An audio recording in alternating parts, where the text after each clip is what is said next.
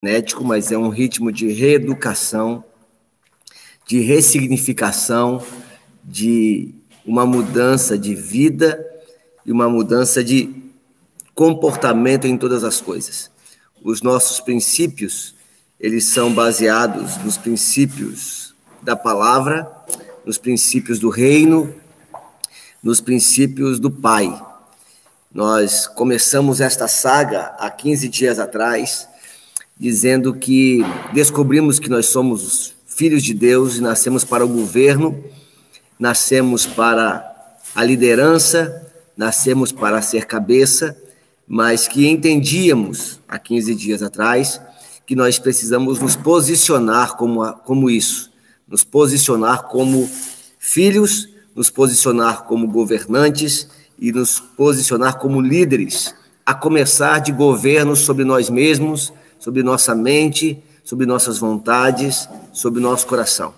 E hoje chegamos à metade de um propósito de 31 dias. Na verdade, esse propósito não é metade, né, porque seria 15 e meio, é, mas chegamos, demos um passo muito importante. Ao longo destes dias, pessoas se achegaram, pessoas se afastaram, e é exatamente a diferença entre aqueles que decidem e aqueles que gostariam que as coisas mudassem. Existem pessoas que querem que as coisas mudem, mas não tomam decisões firmes. Outras tomam decisões firmes e veem as situações mudando e as coisas mudando. Por isso eu quero parabenizar você que está vendo as coisas mudando, porque as coisas só estão mudando porque você se posicionou e você decidiu mudar primeiro. A sua mudança, ela é o resultado da sua decisão. Então, eu fico feliz pela sua vida. E incentivo aos que vão assistir depois que reposicionem sua vida. Eles estarão alguns passos atrás, porque quem largou primeiro, obviamente, chega primeiro, a menos que assistam todos os vídeos e tentem entender como construímos nossa mentalidade até aqui, e você vai ter uma, é, uma informação muito especial quando chegarmos no dia 21. O dia 21 vai ser um dia emblemático para nós, você vai saber somente no dia 21. Nós estamos então em Provérbios 15 e hoje eu quero trazer uma reflexão para nós muito, muito importante, porque todos conhecem, todos conhecem a história de Davi e Golias, a história de um jovem que, que enfrentou, em nome da sua fé, a um gigante e derrubou esse gigante com uma pedra e depois cortou a cabeça desse gigante com a espada do próprio gigante. Nós falamos isso em vídeos em vídeos anteriores. Mas também eu quero trazer nessa manhã uma reflexão sobre esse episódio do Davi e o gigante, porque nós sempre ouvimos e colocamos, é, ou nos colocamos dentro da história, como Davi que vence o Golias, como nós que somos pequenos diante das circunstâncias da vida ou diante dos nossos inimigos. Só que hoje eu queria inverter a polaridade para expandir a nossa mente e levar-nos levar-nos, trazer-nos a uma reflexão profunda sobre a possibilidade de nós sermos os gigantes. Nós sermos os gigantes na vida de alguém. E às vezes nós, nós não, as pessoas, nós não. As pessoas se vitimizam, se colocando na posição de um frágil Davi, que precisa enfrentar um grande desafio, mas não consideramos a possibilidade de que nós possamos estar sendo gigantes na vida das pessoas. E se nós nos tornarmos gigantes na vida das pessoas, nós deixamos marcas. E é sobre isso que é a nossa pauta dessa manhã, do capítulo 15 de Provérbios. Monitorar as marcas que nós deixamos nas pessoas. Monitorar quais são as heranças que nós deixamos às pessoas. Não somente heranças é, aos nossos filhos e familiares, mas as pessoas que tiveram a oportunidade de conviver conosco, seja muito tempo ou pouco tempo. O tempo não define as marcas que nós deixamos e nem a relevância das marcas que nós deixamos. O tempo não define isso. O tempo não define o quão importante alguém se torna para nós.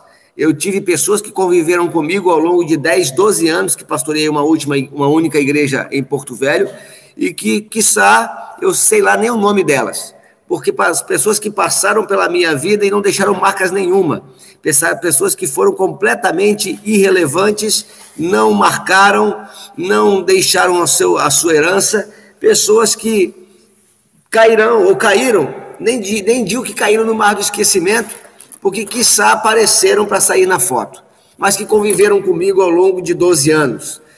E eu tenho pessoas que convivi poucos dias, mas foi tão impactante que deixaram marcas profundas e marcas muito agradáveis.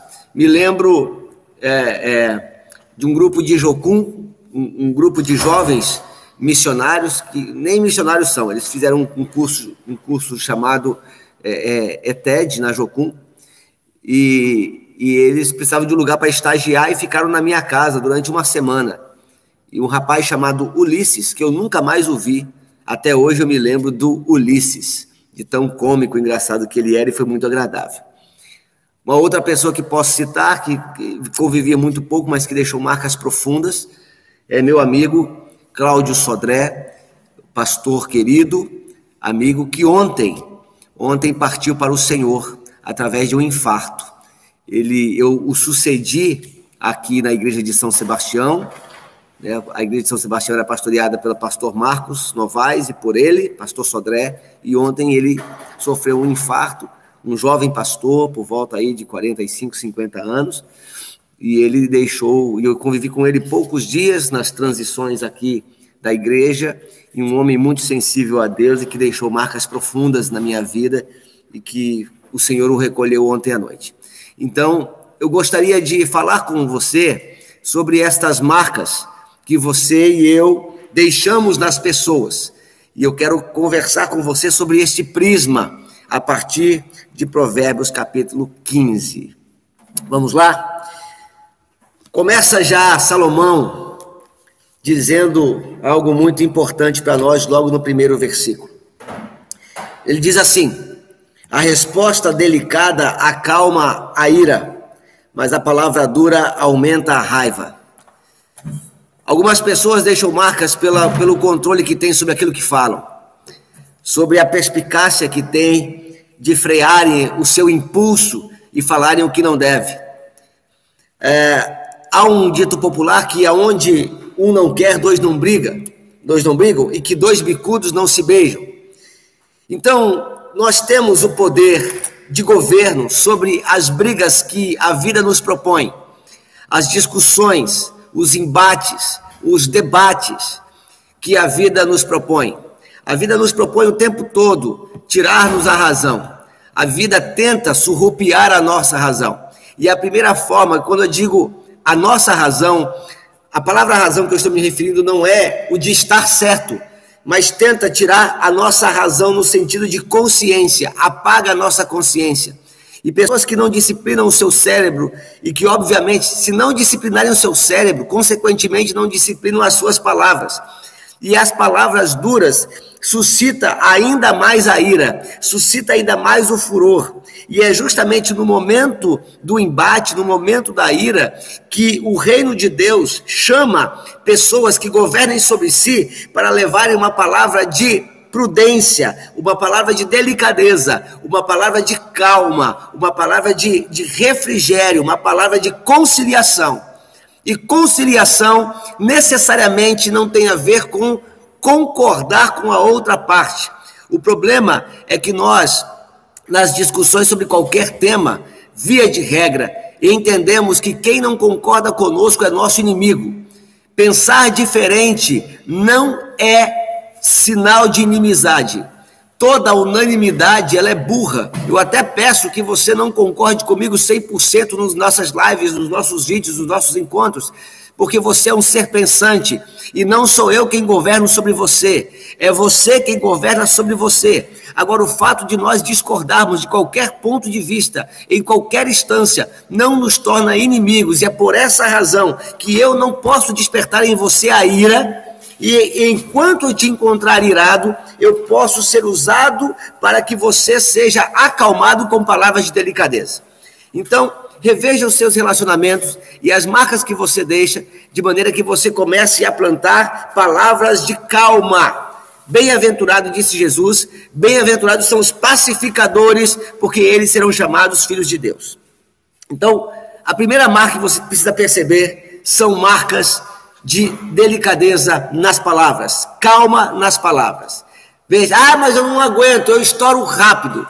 Você estourava, agora é hora de você dominar sobre os seus sentimentos, dominar sobre as suas palavras, dominar sobre os seus impulsos. Na lei da física, existe uma lei da física chamada ação e reação. Mas aquele que é controlado pelo Espírito de Deus, aquele que tem como pai o Deus Criador, e que entendeu que governa sobre tudo, ele não reage, ele age em função de uma ação. O que, que é a reação? A reação é bateu, levou. A ação é bateu, segura, respira, avalia e agora age novamente. Ok? O que, que foi, Camila? Ficando boa em quê? Ah, ficando boa em, em, em trazer a palavra branda? Muito bom, parabéns.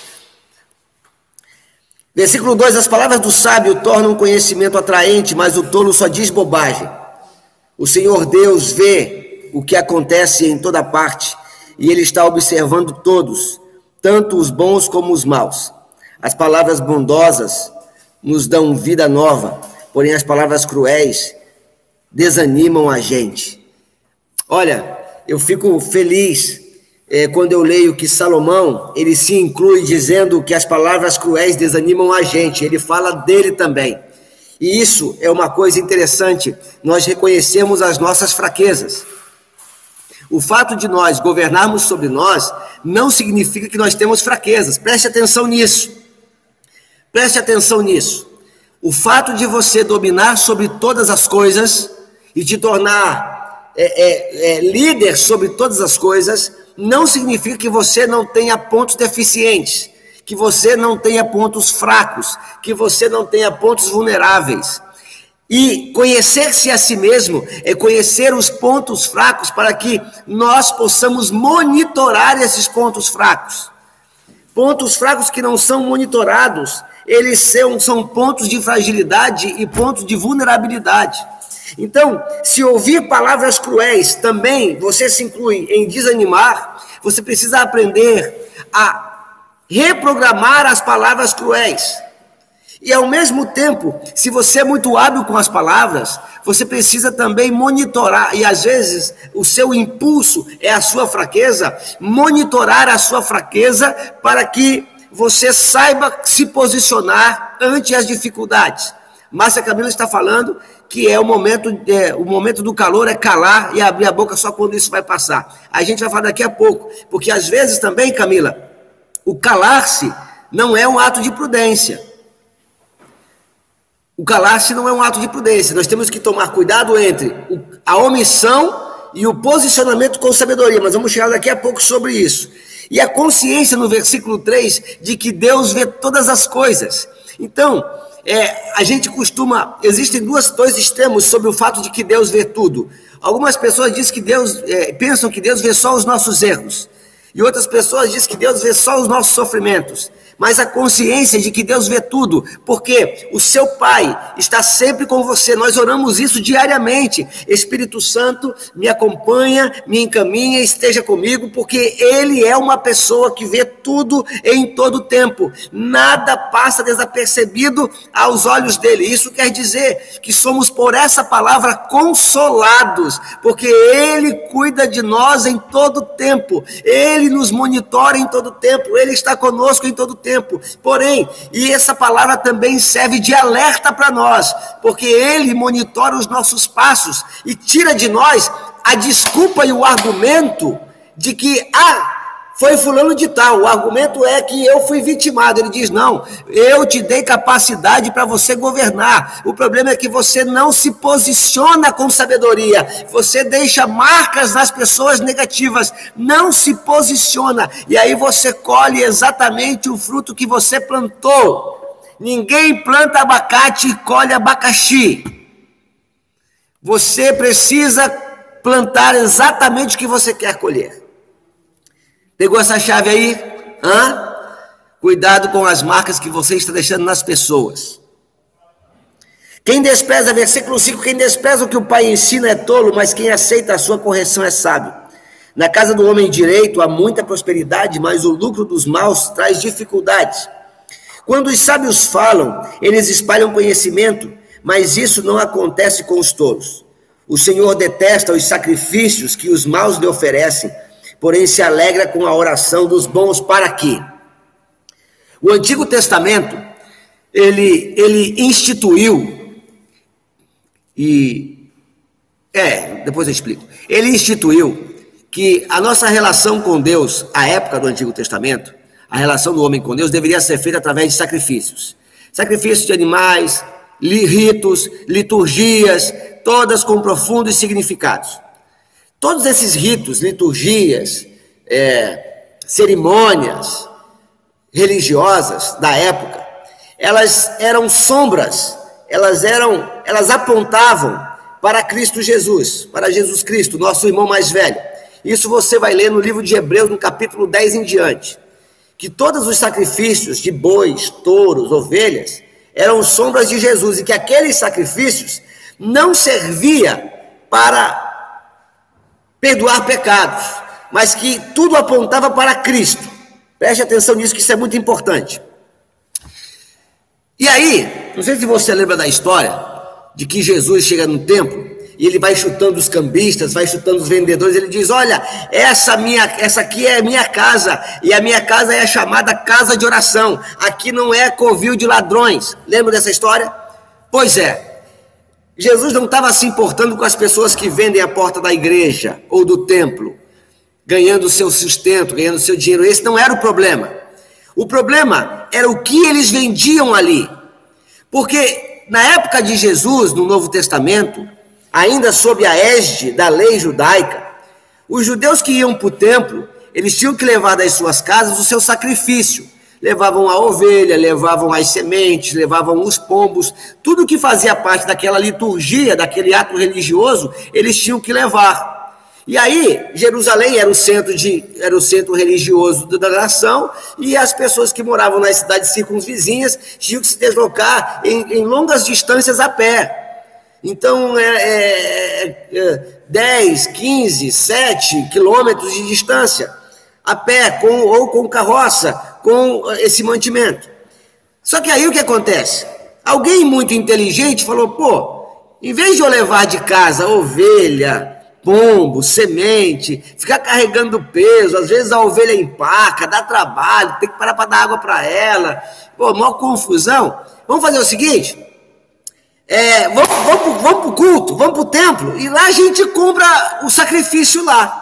E isso virou um mercado, virou um comércio. Então, aquilo que seria a adoração, aquilo que seria a entrega, aquilo que seria o relacionamento, era comprado na porta do templo. Então, o sacrifício era continuado. Havia o sacrifício, mas não havia significado. Não havia empatia, não havia, não havia envolvimento. Hoje, é, muitas religiões são taxadas como mercenárias, porque compram a fé das pessoas. As pessoas, é, elas acreditam em que dar dinheiro à igreja é, é vai abençoá-las, sabe? E, e, e eu conheço inúmeros pastores rechaçados porque vendem fé, vendem pedacinho do céu, vendem objetos místicos, vassoura do descarrego, sabonete do banho da limpeza e essas palhaçadas todas. O problema é que eles só vendem porque tem quem compra. É, é, é lei, é a lei da, da demanda e da, da, da oferta e da demanda. Se ninguém comprasse, ninguém venderia. E aí o que acontece é que manda. Se ninguém comprasse, ninguém venderia. E aí o que acontece é que Salomão vem dizer que Deus detesta esse tipo de sacrifício, mas ele se alegra com o coração, com a oração dos bons. Por quê? Porque não é o importante o que você faz, o importante é como você faz, é a sua intenção. Olha, você aqui comigo fazer essas orações, desligado, desconectado da fonte, é só falácia, não há envolvimento. Então tem muitas pessoas que vivem uma vida religiosa, religiosa, e elas não têm resultados verdadeiros, porque não têm relacionamento com o Pai. Elas estão na casa do Pai, mas elas não têm relacionamento com o Pai. Eu conheço amigos meus que têm, moram com a sua família e não têm intimidade com o seu próprio pai.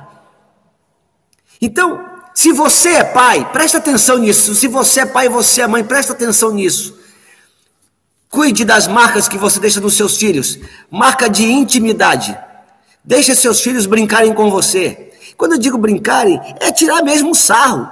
Os meus filhos brincam com a minha testa, que parece uma persiana. Eles brincam com minhas rugas, brincam com as minhas barrigas. Com as minhas barrigas eu só tenho uma. Quando eu estou com a barriga mais acentuada, a gente mexe um com o outro, um brinca do tamanho do nariz, se diverte a intimidade. A intimidade, ela não gera desrespeito, ela gera admiração. E essas marcas Deus quer deixar em nós, porque Deus se permite se relacionar, mas precisa haver empatia, envolvimento. Olha, eu não sei se você. Deixa eu fazer uma pergunta para você, escreve bem rapidinho. Bem rapidinho, vou fazer a pergunta para você. Qual é o primeiro mandamento que Jesus ensinou? Escreve rapidinho. O primeiro mandamento que Jesus ensinou. Escreve aí. Eu vou te dar esse delay. Vou te dar 30 segundos para você escrever. O primeiro mandamento. Qual é o primeiro grande mandamento? Jesus falou de dois. Qual é o primeiro grande mandamento? Vamos ver se você sabe. Qual é o primeiro grande mandamento? Escreva aí. Eu vou te dar uma pista. O segundo é amar ao próximo como a si mesmo. Então qual que é o primeiro? Escreva aí, qual é o primeiro? Escreva aí, qual é o primeiro? Quem acertar vai ganhar um presente. Vai ganhar um ponto na testa. Hã? Escreva aí, escreva aí, escreva aí. Tem que ser resposta completa. Sócrates sabotou amar a Deus. Resposta completa.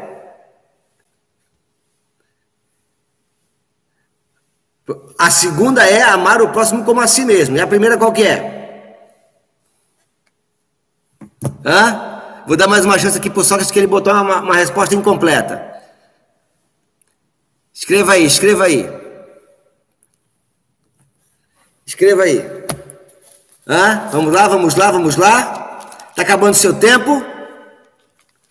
Tá acabando seu tempo.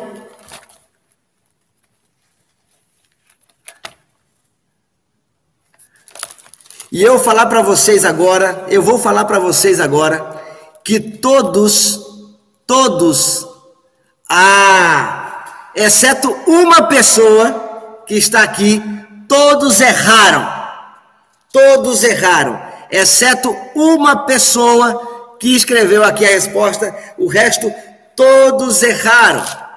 Não há, não há, não há nenhuma referência na Bíblia, nenhuma, amar a Deus sobre todas as coisas, e é exatamente esse o grande erro. Não há. Jesus não disse que devemos amar a Deus sobre todas as coisas, porque Deus não se limita e não se compara e não se iguala a qualquer coisa. Nós não amamos a Deus sobre coisas. O primeiro grande mandamento é: ama ao Senhor teu Deus de toda a tua força, com todo o teu entendimento, de toda a tua alma. Por quê? Porque o que Deus espera de nós, o que o Pai espera de nós, é o envolvimento completo e não que a gente coloque ele sobre coisas. Não existe, pode vasculhar a tua Bíblia à vontade, pode procurar. Não existe amar a Deus sobre todas as coisas. É amar a Deus com toda a tua força, com todo o teu entendimento, com toda a tua alma, com todo o teu espírito. Olha só, ele diz: ama o Senhor teu Deus de todo o teu coração, todo o teu coração, alma, ah, desculpa, espírito, todo o teu coração, espírito, de toda a tua alma, entendimento. E de toda a tua força, corpo, o seu corpo, a sua alma e seu espírito, envolvidos nesse relacionamento de intimidade com Deus. Eita! Tá vendo aí? E é por isso que o Senhor detesta os sacrifícios dos maus, porque Ele quer a oração dos bons, envolvimento, relacionamento.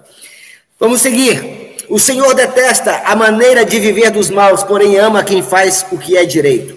Quem abandona o caminho do bem será severamente castigado. Quem odeia ser corrigido morrerá. Se o Senhor sabe o que acontece até mesmo no mundo dos mortos, como poderá alguém esconder dele os seus pensamentos? Ai, ai, ai, ai, ai, ai, ai. Ai, ai, ai, ai, ai, ai, ai, ai. Deus conhece os nossos pensamentos. E é por isso que ele usa os nossos pensamentos. Deixa eu te dar uma chave aqui. Bota a mãozinha aqui. Bota a mãozinha aqui, quem projeta. Quem tem projetos na mão aí? Quem tem projetos? Quem desengavetou projetos? Coloca aí, por favor. Coloca aí. Quem engavetou projetos? Bota a mãozinha. Quem, quem desengavetou projetos? Quem desses 15 dias desengavetou sonhos? Aliás, você que desengavetou, eu quero saber da continuidade desse desengavetamento. Quero saber se quem, quem me falou que ia voltar a estudar, se já se inscreveu no vestibular. Não, não acabou. Não é só conversa, é botar para quebrar mesmo, é cair dentro. Coloca aí. Deus usa os nossos pensamentos. Por isso, quando você, presta atenção nessa chave aqui. Presta atenção nessa chave. Quando você der início a um projeto, antes de dar o primeiro passo, você precisa mentalizar, mentalizar este projeto realizado com sucesso. Você precisa mentalizar. Vou te dar uma dica sobre oração, presta atenção. Essa vai ser de graça para você. Como é que é uma oração, como é que você faz uma oração intercessória, uma oração que funciona? Quando você ora por alguma coisa, você mentaliza a resposta acontecendo. Você já consegue contemplar na sua mente aquilo acontecendo. Vou te dar um exemplo. Vou te dar um exemplo. Quando a gente vai pedir a Deus por alguém, para que Deus o cure, vamos imaginar aqui, vou dar uma alegoria um amigo meu quebrou a perna. E aí ele pede uma oração para que ele viva um milagre da sua perna quebrada. Eu, ao orar, eu mentalizo o osso sendo colado nas partes que estão quebradas. Eu mentalizo o osso se unindo, eu mentalizo o osso se cicatrizando, eu mentalizo a ferida sendo coberta, e é exatamente isso que eu narro para Deus eu chamo a existência aquilo que não existe. Milagres em oração se provocam assim. Rogério, onde é que você viu isso na Bíblia? Hebreus capítulo 11, meu amigo. A fé é a certeza das coisas que não se veem e a prova daquilo que se espera. Eu acho que eu até alterei aqui o versículo. Eu vou confirmar aqui. Hebreus capítulo 11, versículo 1, fala sobre exercício da fé. A fé é a certeza de que vamos receber as coisas que esperamos e a prova de que existem coisas que não podemos ver. Então, mentalize, porque o Senhor conhece os nossos pensamentos e usa os nossos pensamentos. Então, você quer restaurar sua família, já começa a visualizar a sua família do jeito que você planeja no seu coração. Se você quer abrir um negócio, mentalize o negócio funcionando. Você quer ficar bombado, mentaliza você bombado. Você quer perder a barriga, mentaliza você de barriga perdida. Gera primeiro. Versículo 12: O homem vaidoso não gosta de quem corrige, ele nunca pede conselhos aos sábios. Versículo 13: A alegria embeleza o rosto, mas a tristeza deixa a pessoa abatida. Ela embeleza o rosto. Eu tenho a consciência de que a natureza não foi muito, não foi muito generosa comigo em termos físicos aparentes. Mas eu conheço poucas pessoas com a beleza que eu tenho. Uma beleza que contagia.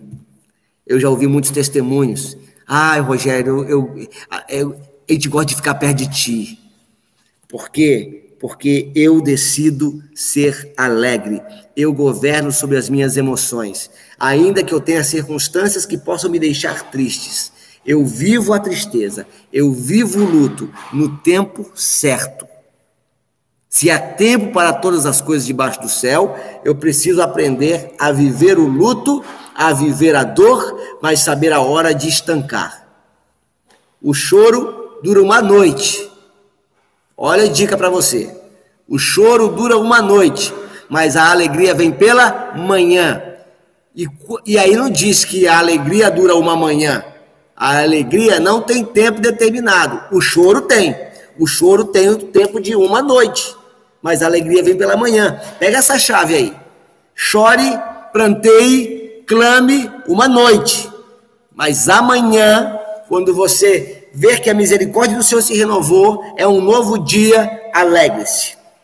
Isso vai dizer depois o Senhor, é, Jesus, é, Paulo vai ensinar isso depois em, eu acho que em Filipenses. Alegrem-se sempre no Senhor. Mais uma vez repito, alegrem-se. É uma ordem.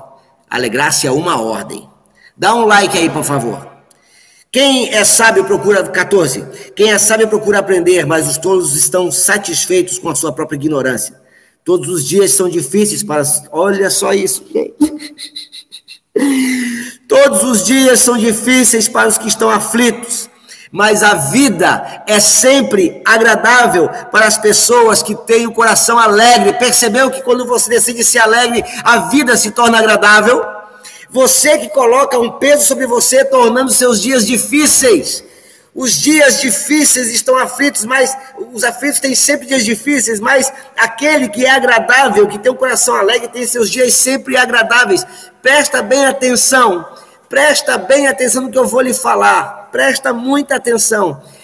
Talvez as marcas que você esteja deixando na vida das pessoas, seja que você é uma pessoa murmuradora, uma pessoa pesada de espírito, uma pessoa desmotivadora, uma pessoa que não constrói, uma pessoa depressiva, uma pessoa murmuradora. Então mude essa chave, comece a gerar palavras de bênção, comece a gerar marcas boas, comece a gerar uma vida alegre para que ela se torne agradável a você. Veja, você não está fazendo isso para as pessoas, você está fazendo, fazendo isso por você. Por você. 16. É melhor ser pobre e temer a Deus do que eh, o Senhor, do que ser rico e infeliz. É melhor comer verduras na companhia de quem a gente ama do que comer a melhor carne onde existe o ódio. A pessoa, eita, o 18. A pessoa de mau gênio sempre causa problemas. Mas a que tem paciência traz a paz. Monitore as suas marcas. Ah, como eu conheço gente que é conhecido como barraqueiro, gente desagradável, gente que não, não agrega, gente que, que é, tem estupim curto e se orgulha disso. Você sabia que você, ó, ei, presta atenção, você de gênio difícil, você está sendo um gigante na vida de muita gente. Eu conheço gente que as pessoas têm medo de falar. Gente que tem a obediência dos outros pela opressão. Gente que tem, deixa marcas de ódio nas pessoas. Gente que oprime o outro.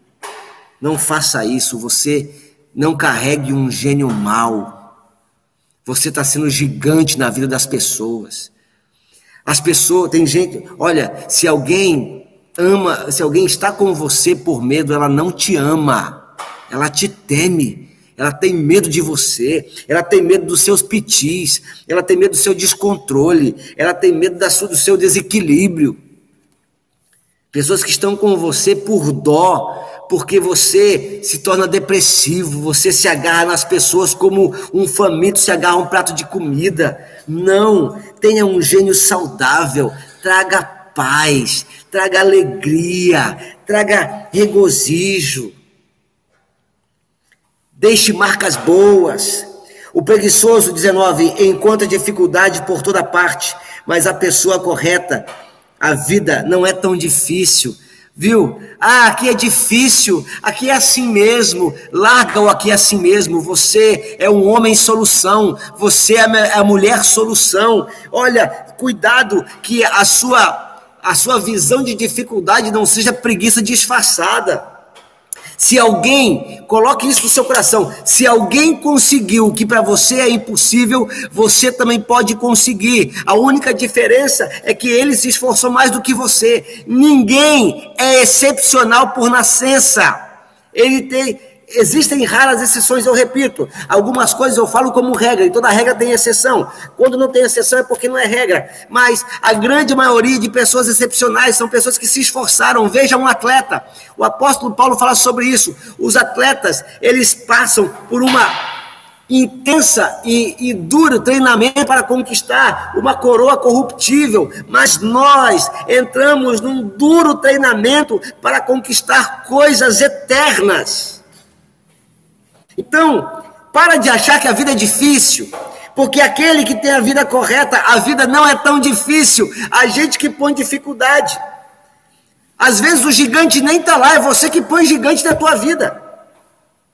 Ou você põe. Ai, pega essa, pega essa, pega essa agora, pega essa. Você põe gigante na vida das pessoas.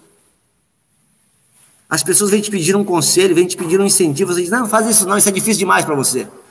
Seu filho quer ser diplomata, seu filho quer ser astronauta, seu filho quer ser juiz. Você diz, não, isso é coisa para rico. Não, você impede o moleque de sonhar, impede a moça de sonhar. Você deve ser um incentivador, deixe marcas, incentive, eleve a, a estima do seu filho. Faça, deixe marcas na sua esposa, não é marcas de pancada, não, marcas de valoração. Olha, minha querida, vai para a faculdade, eu vou lhe incentivar, você vai ser a melhor administradora que esse Brasil já conhece. Deixe marcas no seu marido. Seja, mate os gigantes que ele constrói, mate você esses gigantes e mostre que a vida dos bons não é tão difícil assim. Tem dificuldade? Claro que tem, demanda esforço, mas ela não é tão difícil quanto dizem que é. Versículo 20. O filho sábio dá alegria ao seu pai, mas o filho sem juízo despreza a sua mãe. O tolo se diverte com as suas tolices, mas o sábio faz o que é certo. Sem conselhos, os planos fracassam, mas com muitos conselheiros há sucesso. Pega essa no versículo 23 aqui, pega essa agora aqui. Aqui, Camila, aquilo que nós conversamos, Camila. Preste atenção. Saber dar uma resposta é uma alegria. Como é boa a palavra certa na hora certa. Como é boa a palavra certa na hora certa. Na hora da discussão, não entre em confronto. Você pode estar coberto de razão, mas você perde a razão quando fala a palavra certa na hora errada. Tem gente que quer discutir a relação no meio de uma briga. Tem gente que quer discutir promoção de trabalho no meio do descontentamento. Aprenda uma coisa que eu uso para minha vida. Quando estou muito feliz ou quando estou muito triste, eu não tomo decisões importantes. Porque a euforia faz você perder o norte e a tristeza faz você não perceber o seu potencial. Pega essa chave aí. Na hora da muita alegria, não peça ninguém em casamento. Na hora da muita alegria, não prometa amores na hora da muita alegria, não diga que vai fazer, porque na empolgação você pode se comprometer com coisas que você não pode cumprir. Na tristeza, na tristeza, não faça compromisso na tristeza. Não diga que não consegue na tristeza. Não diga que acabou na tristeza. Não diga que não tem mais jeito na tristeza, porque a tristeza tira de você a percepção de potencialidade de solução. Então, mantenha-se com a palavra certa na hora certa. Gostou dessa chave aí? Top? Hã? Então dá um like. Tá 15 a 10 o like. Tá 15 a 10 o like. 24. A pessoa sábia não desce pelo caminho da morte, mas sobe pela estrada da vida. O Senhor derruba a casa dos orgulhosos, mas protege a propriedade da viúva. O Senhor detesta os pensamentos dos maus, mas gosta das palavras bondosas. Quem procura ficar rico por meios desonestos põe a sua família em dificuldade. Quem odeia o suborno viverá mais. Preste atenção. Nós somos tentados pelos dias difíceis, principalmente no que tange as questões econômicas. Nós somos tentados a fazer o caminho mais próximo, a pegar atalhos. Paulo Vieira diz que se atalho fosse bom, ele não seria atalho, ele seria caminho. Se atalho fosse bom, ele seria caminho, não seria atalho. Então, às vezes, para ficar rico, pessoas fazem coisas desonestas, não obstante. Por quê? Porque quando a gente tenta se enriquecer de maneira desonesta, não é a gente que sofre, é a nossa família. É depois o corrupto que um dia vai ser preso, é o corrupto que vai ser preso, é a família que fica sofrendo. É os filhos que ficam passando vergonha na escola porque o pai é corrupto, porque a mãe é corrupta. Então, não se venda. Não se venda. Deixe marcas de honestidade. Trabalhar no Estado, no governo, em cargo comissionado não é um crime, é legítimo. Mas receba a remuneração pelo seu trabalho. Não se venda. Isso pode custar caro à sua família. 28. As pessoas corretas pensam antes de responder. As pessoas más respondem logo, porém as suas palavras causam problemas. O Senhor está longe dos maus, porém ouve a oração de quem é correto. Olha esse, esse 30 é lindo. Um olhar amigo alegra o coração. Uma boa notícia faz a gente sentir-se bem. Deixa eu te falar uma coisa. Eu não sei se você, se eu já falei sobre isso, mas é, quando você for conversar com alguém, olhe essa pessoa nos olhos. Dê importância para ela. Dê importância para o assunto dela. Se seu filho quer falar com você sobre anime, sobre videogame, dê atenção a ele. Deixe marcas de que você em algum momento se interessa por aquilo que ele se interessa. Ganhe o seu filho ali. Porque quando você precisar que ele preste atenção em você, ele também vai aprender que você prestou atenção nele. Então, olhe as pessoas nos olhos, dê um, um olhar amigo, porque esse olhar amigo alegrará o coração. Olhe nos olhos e ouça a história dos vovôs. Uma vez eu tenho, meus tios são todos idosos, né? Os que já não partiram são todos idosos. E um dia, são a, a grande maioria que nós convivíamos era com os irmãos da minha mãe que são os mais festeiros, são os mais bagunceiros, são os da minha mãe. Por isso que minha mãe é quem é e por isso que eu sou quem sou, em termos de temperamento. E aí, foi uns três ou quatro irmãos lá para Rondônia na época para visitar minha mãe. E aí, nós, os mais jovens, ficamos à roda da mesa, eles tocavam violão, cantavam músicas, é, alguns cânticos, outras aquelas músicas sertanejas, aquelas modas de violão, e nós ficamos ali nos divertindo com eles. Na época eu era bem mais novo, eu não tinha meus 40 anos e 41 que eu tenho hoje.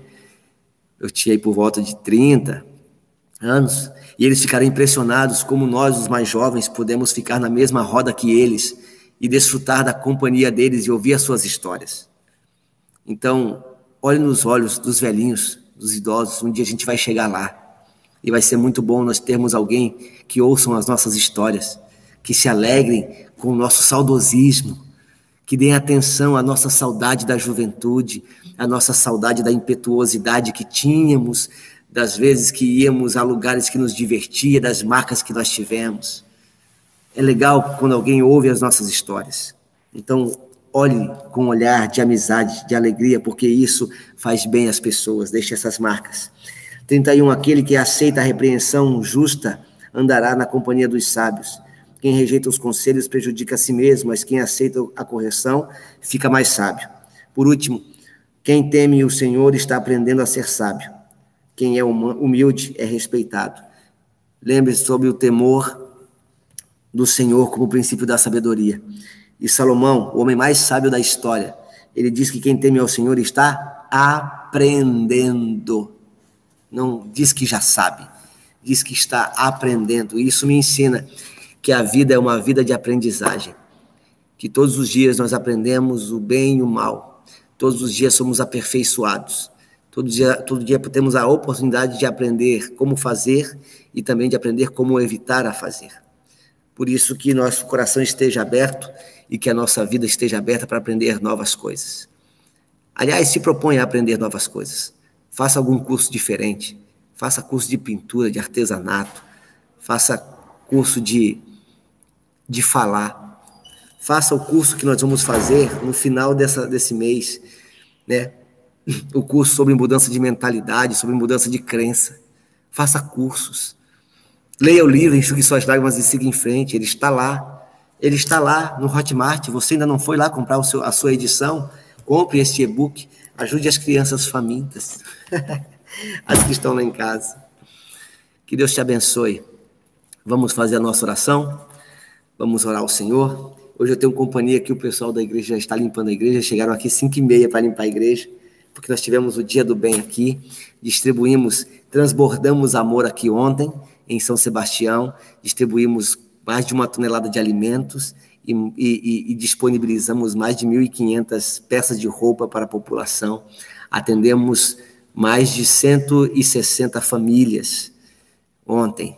Foi algo muito especial, nós transbordamos amor, porque não adianta ficar falando só, é preciso transbordar, e eu espero que você também transborde. Quero aqui parabenizar a Kátia, lá de Cerejeiras, interiorzão de Rondônia, tem feito um trabalho lindo com relação a, a, a multiplicar essa semente, ela tem já aberto canais, feito grupos e transbordado essa palavra. Parabéns, Kátia. A Daniele Primazzi tem feito isso, a, a, a, a a Mel tem feito vídeos transbordando palavra, transbordando conhecimento, transbordando amor. Então, ouse fazer isso. Ouse pegar o seu talento. Né? A Michelle montou também grupo de WhatsApp e transborda isso. Saia da teoria para a prática. Saia da teoria para a prática. Deixe marcas nas pessoas. Vamos orar? Vamos lá, fica de pé. Fique em pé. Hoje vai ser um dia especial para você. Hoje é domingo. Hoje é dia de você procurar uma igreja. Hoje é dia de você procurar congregar com alguém. Hoje é o dia de você procurar congregar, ainda que virtualmente, com alguém. Mas se na sua cidade puder, eh, tiver cultos presenciais, priorize o culto presencial. Veja pessoas, com todos os cuidados, máscara, álcool gel, tudo que for preciso. Mas é, é, congregue pessoas, veja pessoas, incentive pessoas a ir. Se você aqui de São Sebastião e quer conhecer a nossa igreja, é desse grupo e não veio nenhuma vez aqui, eu quero dizer que para você vir à nossa igreja, você será bem-vindo. Nos conhecer por dentro é, é muito agradável. Você é bem-vindo. Só que para você vir para cá, você tem que baixar o nosso aplicativo. Nós temos um aplicativo IMW São Sebastião. Aliás, qualquer pessoa pode baixar do grupo. IMW São Sebastião é um aplicativo muito interativo e lá você tem várias informações. Você baixa gratuitamente lá. Você baixa, se cadastra e você pode estar conosco, longe estando perto ou perto estando longe, tá bom? E aí lá, você que quer vir presencialmente aqui na igreja, lá você faz o seu cadastro e aí você reserva a sua vaga, né? Você reserva o seu lugar para que você a gente não tenha uma, uma aglomeração descontrolada aqui, tá bom? Deus abençoe você. Fique de pé. Vamos fazer o nosso o nosso reset. Vamos formatar o nosso HD Ontem, pode, ontem para muitas pessoas aqui em São Sebastião, foi um dia de tristeza. E nós podemos, como foi um dia de tristeza ontem, a alegria vem pela manhã e de forma inexplicável. Nós podemos desfrutar dessa alegria. Respire fundo. Mentalize o seu dia. Não esqueça de sorrir. Espírito Santo, és bem-vindo e bendito. Eu nem posso dizer que tu és bem-vindo porque tu sempre estás aqui. O Senhor nunca está longe, sempre está perto. E hoje nós temos uma grande oportunidade para lhe oferecer, que é de manifestar a tua consolação aos corações tristes, a alegrar os corações abatidos e a fortalecer os corações cansados. Que o dia de hoje seja um dia marcado pela tua restauração que o Senhor acompanhe cada um de nós em nosso processo de restauração e que possamos, ó Deus, sempre ter a condição de reverter as chaves da nossa mente, porque o Senhor está conosco. Nos mostre sempre o lado bom do lado ruim, porque em todas as coisas a tua palavra mesmo nos garante. Todas as coisas, elas cooperam para o bem daqueles que te amam, para que sejamos semelhantes ao Filho e que Jesus não seja apenas o, o, o Filho unigênito, mas o primogênito de muitos irmãos. Queremos nos parecer com Jesus na hora da alegria, na hora da vitória, mas também queremos nos parecer com Jesus na hora do luto, na hora da dificuldade, superando cada uma delas, nos alegrando no tempo certo, chorando no tempo certo e fazendo com que o Senhor, em todo o tempo, nos permita deixar marcas nas pessoas. Que hoje seja um dia especial para que possamos deixar marcas em alguém, olhando nos olhos de cada pessoa, que ao olharmos, que possamos saber que o Senhor está conosco, que ao falarmos, que as tuas palavras estejam na nossa boca e que possamos deixar marcas que constroem. Eu quero abençoar a vida de cada pessoa, cada amigo, cada pessoa que está comigo, que está longe, que está perto, que a tua presença